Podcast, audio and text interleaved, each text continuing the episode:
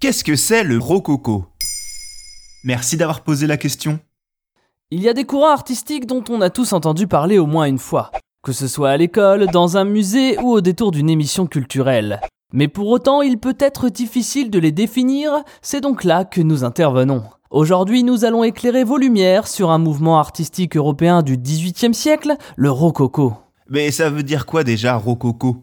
Il s'agit de la contraction de deux mots, rocaille, qui fait référence aux ornementations imitant l'aspect d'une roche, et barocco, baroque en portugais. Car on peut dire que le rococo est en quelque sorte une réponse plus légère et plus intime à l'art baroque.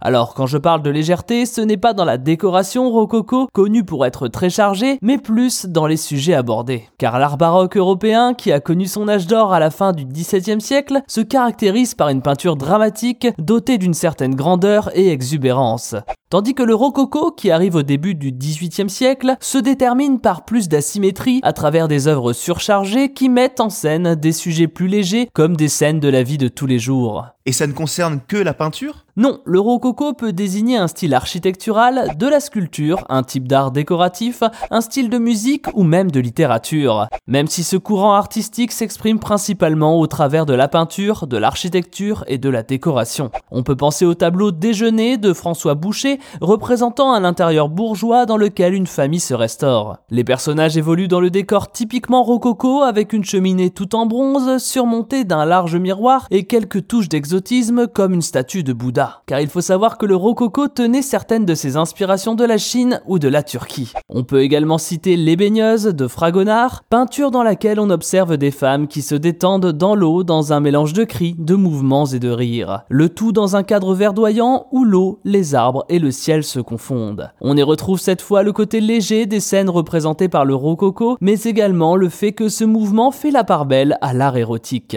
Pour l'architecture, on peut citer le décor intérieur de l'hôtel de Soubise à Paris, un décor imaginé par Germain Beaufranc résumant tout le style rococo, avec ses lignes courbes, ses salons ovales, l'abondance de ses décorations, des angles arrondis dans lesquels figurent des toiles, ses boiseries dorées ou encore ses grands miroirs. Ces trois œuvres synthétisent parfaitement ce mouvement dans ce côté ostentatoire où il faut y voir l'art du plaisir, un symbole de la jouissance et du luxe qui est résumé par une profusion d'ornementation. Lorsque l'on est face à du rococo, en un instant on voit des sensations exacerbée par un éclatement de toutes les formes et les structures possibles condensées sur très peu d'espace. Ce style si particulier laissera peu à peu sa place au néoclassique à partir des années 1760. Parler de rococo sera même considéré un temps comme péjoratif, rococo devenant un synonyme de kitsch. Aujourd'hui, il représente avant tout le témoignage d'une époque, une époque de l'opulence qui sera totalement balayée par la Révolution française de 1789. Ah oui au fait, maintenant vous savez culture, ce n'est plus qu'un simple podcast, c'est également un livre. Un ouvrage dans lequel nous avons recensé plus de 100 anecdotes de culture générale que vous pouvez vous procurer dans vos librairies préférées. Maintenant, vous savez. Merci d'avoir posé la question. En moins de 3 minutes, nous répondons à votre question. Que voulez-vous savoir? Posez vos questions en commentaire sur les plateformes audio et sur le compte Twitter de Maintenant, vous savez.